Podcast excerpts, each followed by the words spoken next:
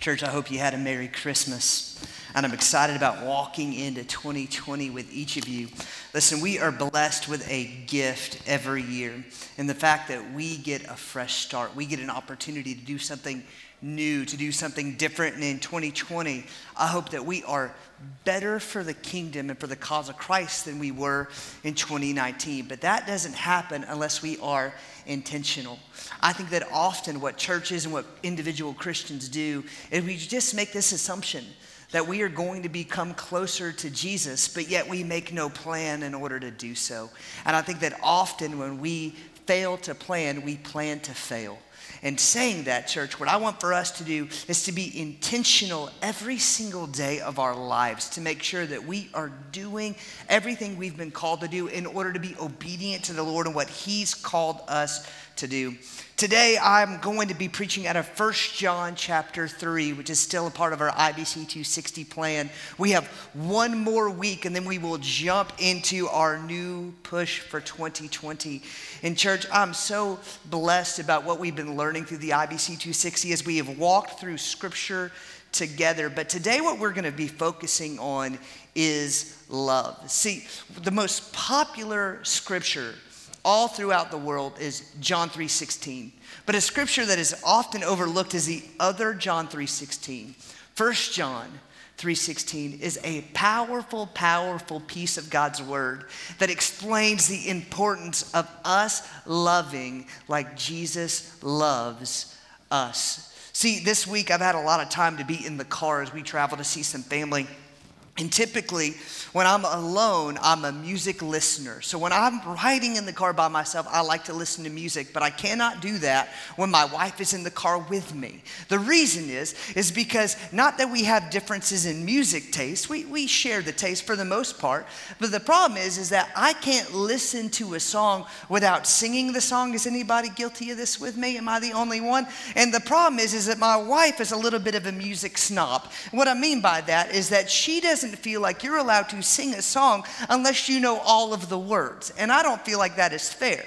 I feel like I will be on the right track for the most part. And then all of a sudden we go to like humming a humming a us for a while. And she doesn't appreciate that and it makes her angry. Not to mention, if I ever sing a, in the, listen, if you have a musical wife, you feel my pain.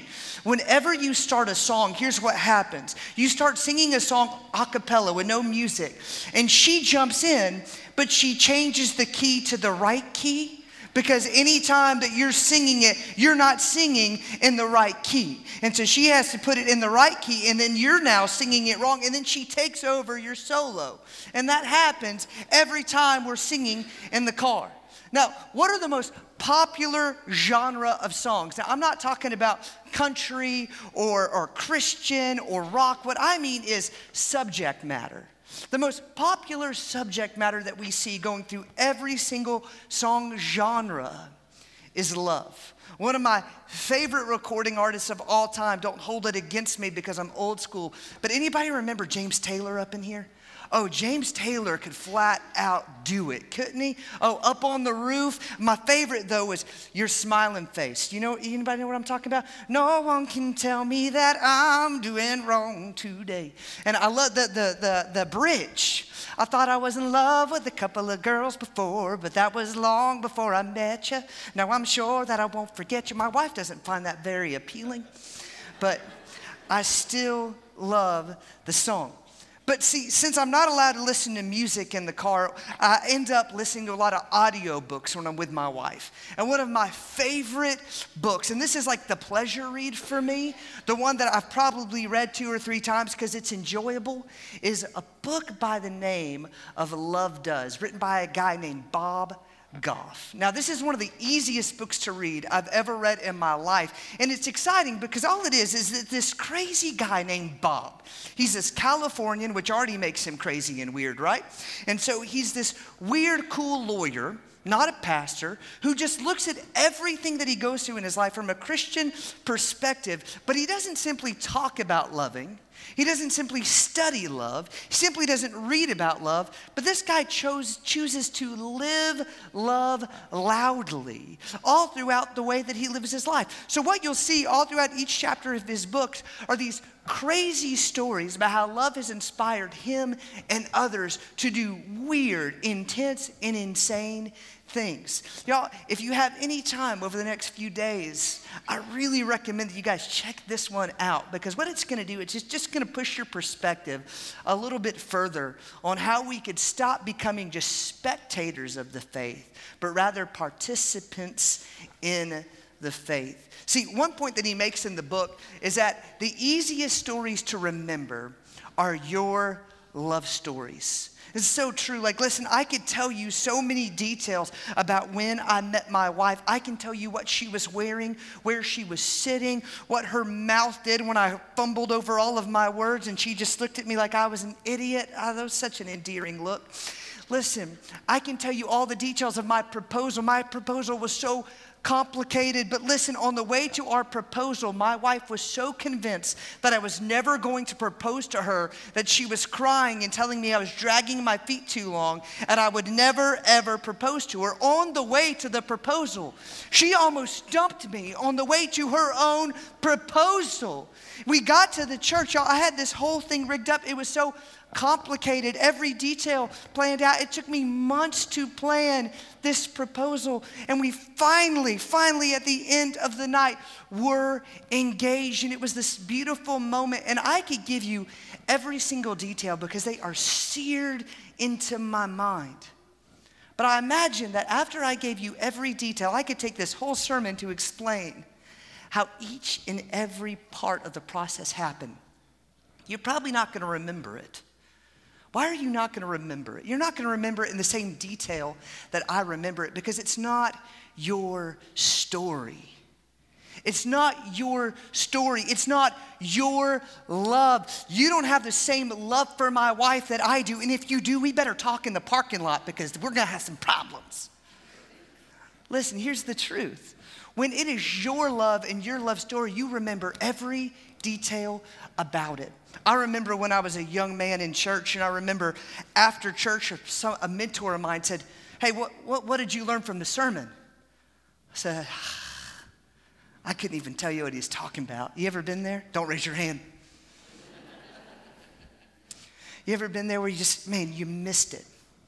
And he said, Sean, when you recognize that the story of Jesus is a story about you and him together, you become a whole lot more interested in the messages. You become a whole lot more interested in God's word when you realize that you're a part of it, that you're not a spectator in the love story, you are a participant in the love story. The story of Scripture has to do with you as well. You are a part of it, and it made things come alive to me. See, love inspires us to do big, wild, and crazy things. Love changes us, doesn't it?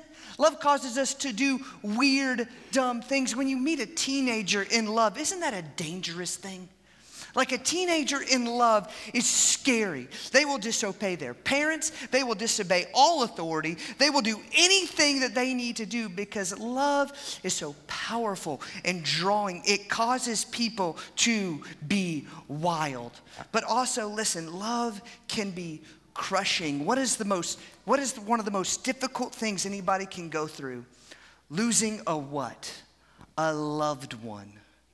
See, not just losing anybody, but losing a loved one is so difficult. Why? See, just having somebody from your life that passes away is not the same as having somebody that you loved and loved you back pass away. Why? Because when you realize the absence of past love, isn't it heartbreaking? Because love is so powerful. Today we're going to look at four lessons on love. Love is incredible, love is consequential, love is eternal, and love is practical. Dwight L. Moody was a pastor and evangelist from Chicago a century ago, and he said, The love of God is the most transforming truth there is. He went on his own journey to take a Bible in a concordance and trace every single incident of the love of God in the Bible, and he walked away from that experience saying these words I know of no truth in the whole Bible that ought to come home to us with such power and tenderness as that of the love of God. And there was no truth in the Bible that Satan would so much like to blot out as the same truth. See, we recognize that God is love, but there is also an enemy in this world. And this enemy is an enemy of the love of God. If he wants to attack you, he's going to try to convince you that you are unloved. Because when you recognize that you are loved, you find value. When you recognize that somebody loved you enough to die for you, I think that gives us pride. I think that gives us worth. I think that gives us value. But what the enemy wants to try to do is convince you that you are not loved. When we look at scripture and we understand that it serves many purposes, but one of the purposes is that it is a love letter from God to us. I think we find value. I think we find worth. Church, hear me. I will never, never devalue the power that depression can have on people's lives. I've seen it wreck my own family. I imagine there are so many people here that have seen it be a part of your life or in your family's life. And listen, here's what I want for y'all to understand today the only true thing that can have power over depression is the love of the Lord. The love of the Lord is more powerful than anything the enemy can throw at you. Let's look at 1 John chapter 3 verse 1. And what we're going to see first is that the love of God is incredible. See what kind of love the Father has given to us that we should be called the children of God, and so we are.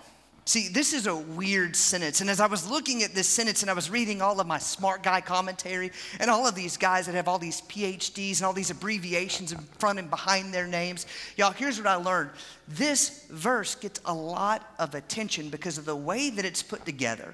Now, I don't know if you're like me, but I'm kind of one of those guys that just tell me what it means. I don't need to understand where the participles are, where the verbs are, but in order to get those big degrees, they made me learn it. And here's what I've learned. When we look at this, we look at from some what some Greek scholars say about it. And here's what they say. We can change the wording just a little bit to make it more sense for us. If I said it like this, behold what exotic foreign nature to the human heart. The love of the Father has permanently bestowed on us. So, in other words, what kind of love is this that would forgive sinners? And make them the children, the sons and the daughters of the living God. It was in Charles Wesley's mind, I love this, when he wrote the famous hymn that was later popularized by Chris Tomlin Amazing love, how can it be that thou, my God, should die for me? See, when you think about this, not only did he send his son to die for us, but he also adopts us into his family. Just to put that into perspective, could you imagine as a parent seeing your child killed and in turn adopting the killer into your family? Isn't that essentially what God did for us? Because Christ died for our sins. He had to send his son so that we could find forgiveness. Ultimately, we were the cause of the death of Christ, amen? And in turn, what does Christ do?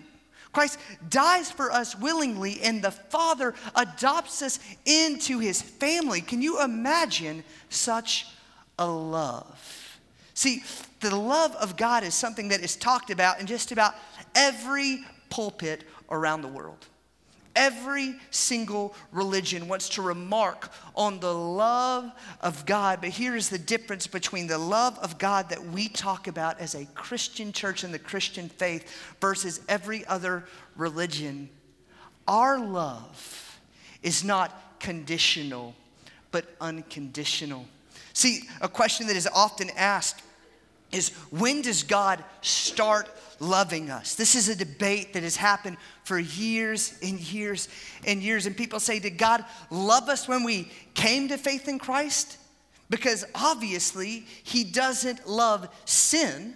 So, in turn, does He love us only when we come to faith in Christ? And before that, we were not loved. I don't believe that to be true because in Romans 5 8, it says this But God demonstrated His own love towards us in this while we were still sinners, Christ died for us. Before the foundations of the earth, really, Christ loved us. The Lord loved us. Even while we still had sin in our lives, the Lord chose to send his Son to come and be the propitiation of our sin. That is such a blessing. But here's one thing I want for us to walk away with Listen, when we talk about the love of God, we often think about it being conditional, but church, we have been a church that tries to stand on God's word from the beginning to the end. And every single day of our lives, we want to make much of this. Church, when I look at God's word, I can't see anything that we can do that can make the Father lose love for us. When I look at scripture in its entirety, while we were still sinners, Christ died for us. Romans 5 8. But God demonstrated his love in this way. He demonstrated his love. Therefore, when did God love us? I believe that God loved us before the dawn of creation. I believe He is love. I believe that it is in Him. It comes out of every essence of His being. I also believe that there is not a point where God would look at His children and say, I am done loving you. Because in Romans 8, we see this I'm convinced that neither death nor life, neither, angels or demons, neither, neither the present nor the future, nor any powers, neither height nor depth nor anything else in all creation will be able to separate us from the love of God that is in Jesus our Lord. So here is John saying, What a glorious, measureless love, both that we have in quality and in quantity. Do you recognize the incredible love that our Heavenly Father has? The next thing we see is this God's love is not just incredible, but it is consequential.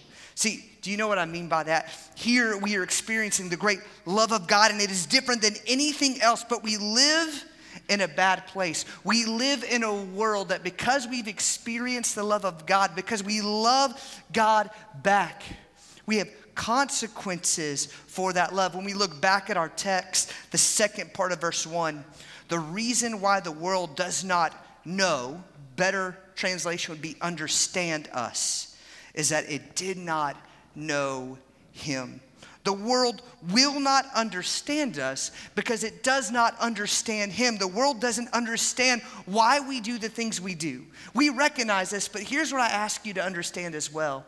Do not look back to the do not look back to the world to give you confidence in your walk with Christ. Do not look back at the world to give you confidence in how you live. Don't look back at the world to give you approval on how you should live because the world will always be disapproving of the way in which we choose to live when we choose to live in the ways of the Lord. Church, I think it's interesting that as Christians, we get so worked up by how the world treats us. We get so worked up that people don't vote the way we vote, that people don't see things the way that we see things. And it's just so hard for us to comprehend, isn't it? It, it's so difficult, it really is. It's hard to see things through the world's perspective when we look at things that people are voting for and issues that people are so excited about and they're willing to go and protest for. We cannot help but be just completely misunderstanding why they would believe or act or do the things that they do. Why do they stand on certain platforms that they stand for? Because we have the love of Christ within us, which also gives us the inability to understand them. Does that make sense? See, they will not understand us, but I believe because we have the love of the Lord in us, because Christ has come into our life and changed us, unlike any other experience that we ever have, we no longer have the ability to understand the world like we used to. I don't think things are going to make sense to us. I think when politicians stand on certain platforms, it's going to seem completely unreal to us. It's not going to make any sense because we have been transformed and they have not. Church, here's what I want for us to understand today. God's love is consequential, meaning the world won't understand us, and I think we recognize that, but I think we have to embrace that we will no longer understand the world. And in turn, we can react in many different ways. We can react in anger, we can react in hate, or we can choose to use the same thing that changed us to impact and hopefully change them, which is what? Love. Church, I'll just be honest with you. I've seen so many Christians misrepresent Christ way too often. I think Christians have stood on the soapbox of hate towards the world, thinking that that will implore the world to come to faith in Christ. I just don't see that working. I don't think that you can hate the people that Christ died for. That Christ loved enough to give his life for. Christians choose to hate. Church, I just think we have to take the hate word out of our vocabulary. When it comes to reaching the world, I think we need to recognize that the old East Texas saying I heard for the first time the other day you catch a whole lot more flies with honey than you do with vinegar, is that right? Or bees, I don't remember, some sort of bug. You catch a whole lot more when you're sweet than when you're mean. Here's the truth here's what it is. I think that when we act hateful towards the world, they will act hateful back. But when we act lovingly, they might act hateful back. But here's what we do know we do know that we can let them get a small picture, a small piece of the same love that Christ used to change us. And maybe, just maybe, when they experience real, true love for the first time, they'll start to be open toward the things of the Lord. But can I tell you this? I've never met a hateful Christian that has ever led anybody to Jesus. I've never met a hateful Christian. I've met a lot of hateful Christians. I've met a lot of people that hate the world. Can I tell you what I'm learning? I'm learning that the more that I love people, love people, the more impactful for the gospel I can be. See, dealing with people is difficult, isn't it? Dealing with people is so hard, and we can get so mad that they don't see things the way that we do. And I'm talking about even Christians. See, Christians can disagree, and I think often it is so easy to respond with animosity and with bitterness and anger. But when we choose to love them, like Christ called us to love them, I think that a whole lot of conflict gets resolved. I think that a whole lot of animosity gets taken down. I think it's really hard to be bitter at somebody that's choosing to love you, isn't it? Have you ever heard that phrase? This is another East Texas phrase kill him with kindness. Kill him with kindness, baby. Kill him. I heard one of our ladies say that the other day. Sugar, kill him with kindness. As she put brownies on my desk. So sweet. You know who you are. Everybody else does too. Here's the truth.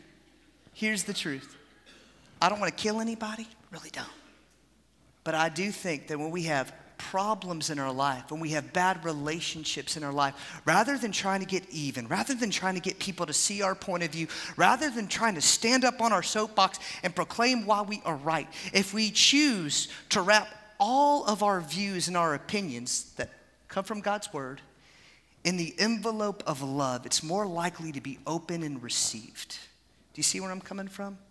See, I hate, hate, hate it when Christians debate and they talk to each other and they get hateful with one another, especially about things that are of the Lord. That drives me crazy when there are church splits that happen. My goodness, drives me up the wall because here's what I realize.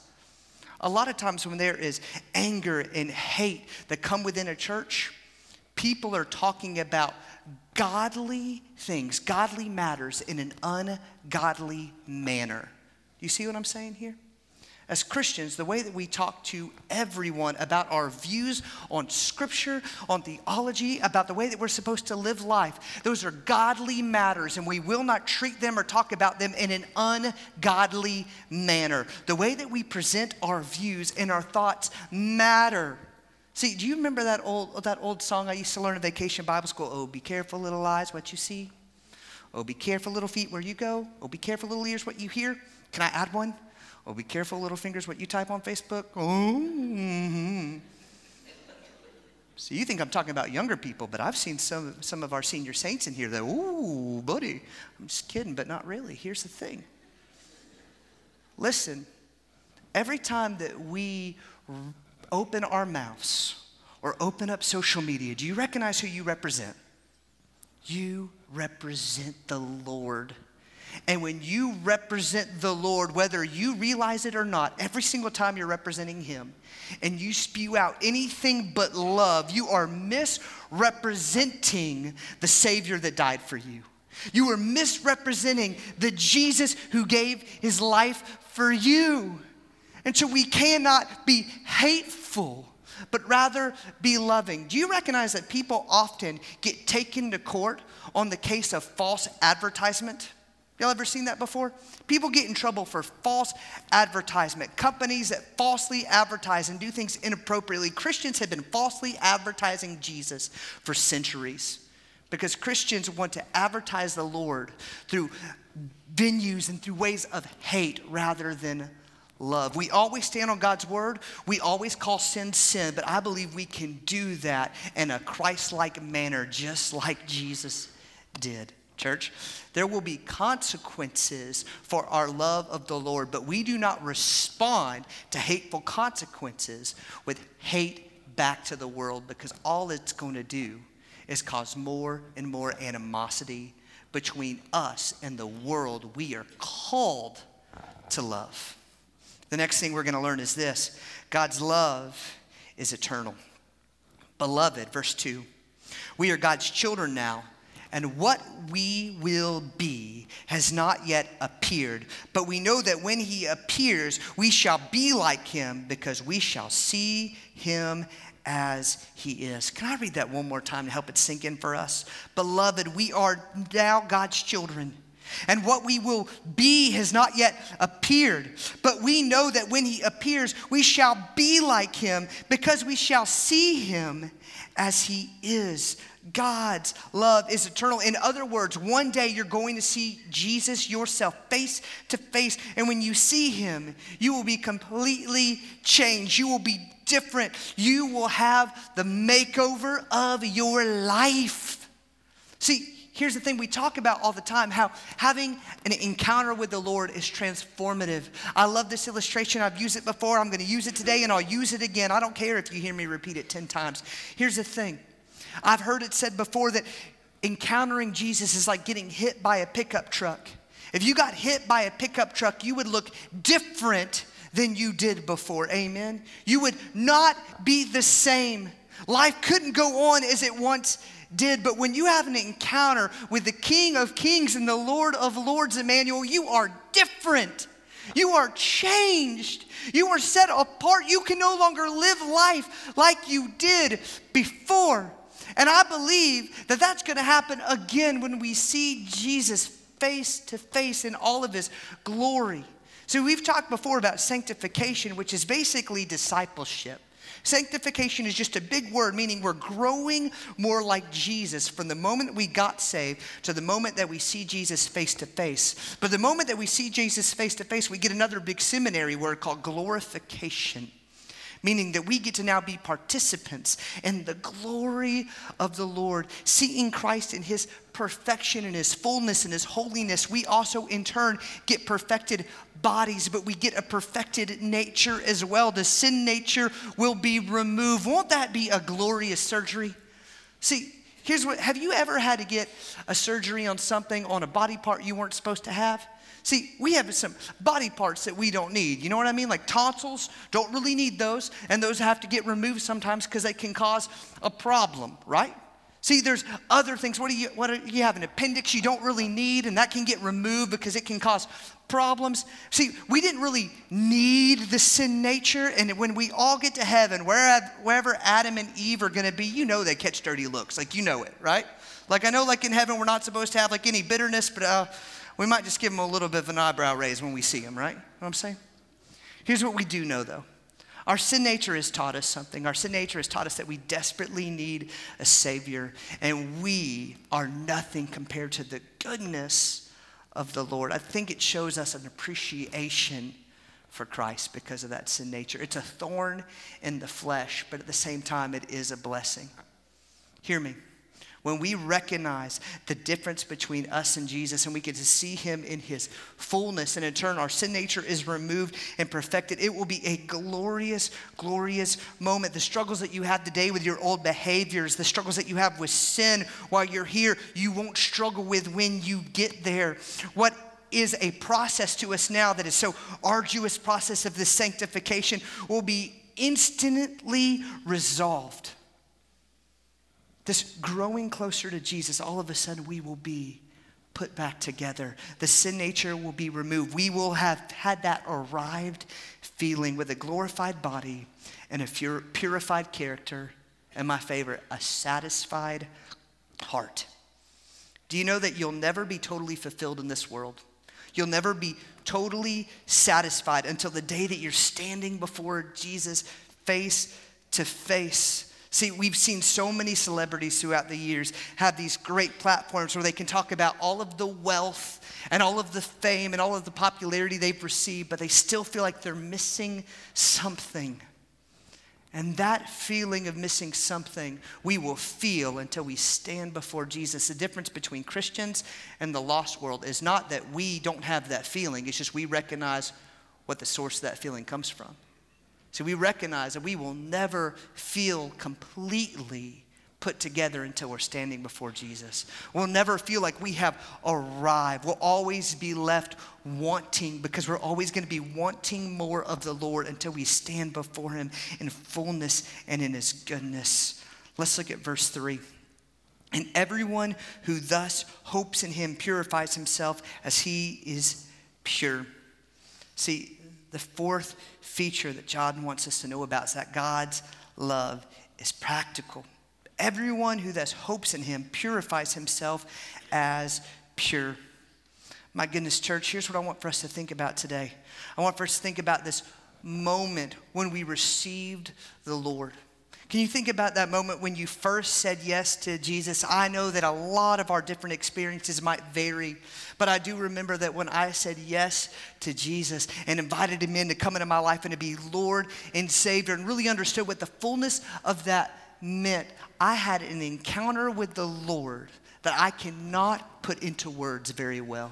I recognize that that was a moment where the Holy Spirit entered into my life, where God's goodness and God's grace shined upon me, where the darkness of sin and the penalty and the consequence of sin had been removed, all because of the love of Jesus. Because of the love of Jesus, everyone who hopes in him purifies himself as he is pure.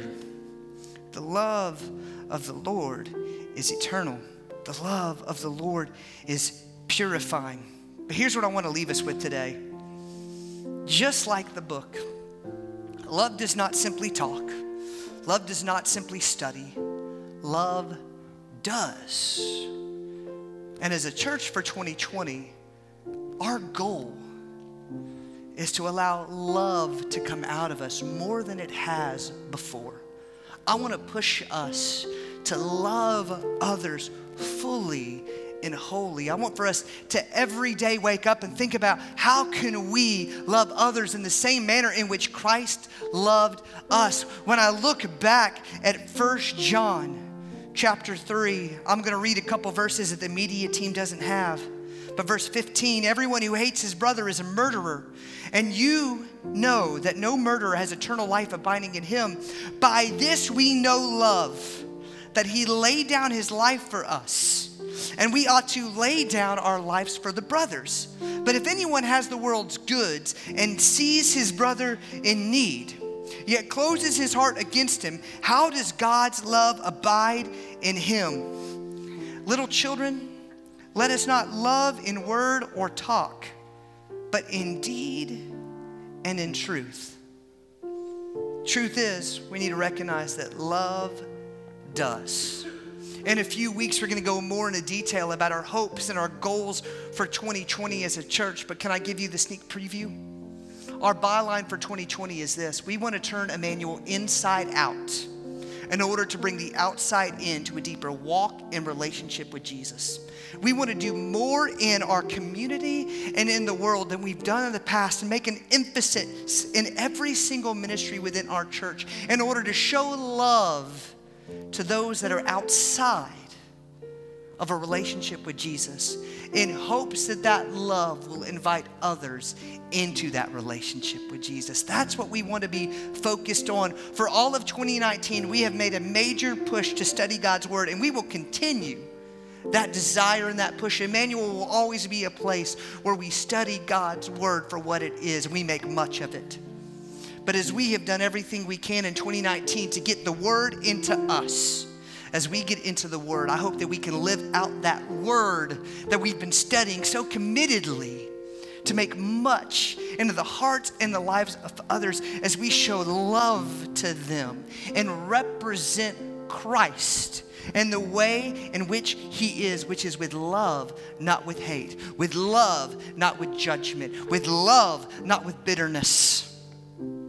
Church, I just tell you, if we can continue to grow our love for our community, if we can continue to grow our love for others and turn ourselves inside out in order to make much of Jesus, I believe we'll accomplish that goal.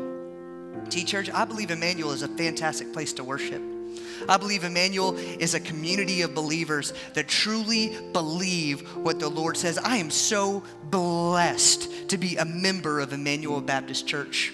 I just want for more people to be a part of that blessing, not to grow our castle, but to grow the kingdom. I want to see us grow the kingdom because the kingdom is so good to be a part of, isn't it? Let's live life in a way that truly advertises correctly who Jesus is. And in turn, I believe that when people recognize who Jesus is, they will want to be a part of that. Church, in a moment, we're going to pray. We're going to open up the altar.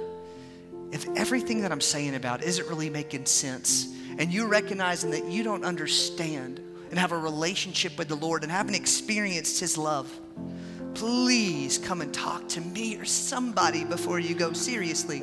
We say this every week, and sometimes I feel like when I say it, it might seem like it's coming off stale or old because it's just become a tradition. But here's the thing this is not a tradition that will ever go anywhere, this tradition will always stay. And we will always, always invite people to come into a relationship with the Lord in this service because here's the thing I believe when people hear the word, and they see the love of the Lord for themselves, they need an opportunity to respond. In church, you might have heard me say this a dozen times. You might have been sitting in church your whole life and heard a million altar calls. But maybe today is the day where you take it seriously and you recognize that the Lord is drawing you to Himself. That the Lord's love is something that you have heard about and studied, but hasn't come in and changed you. Maybe today's your day. Would you pray with me? Lord, we thank you for the opportunity that we have to make much of you, to make much of your love. I pray that your love will not go unnoticed in the hearts and the lives and the actions of Christians. God, I pray that love will not be sim- something that we simply do, something that we simply see, but something that we embrace and do in the lives of others. Lord, I pray for anybody in this room that doesn't have a relationship with you. God, I pray that they will receive your love, your forgiveness today. We love you, Lord. In your name we pray. Amen. Church.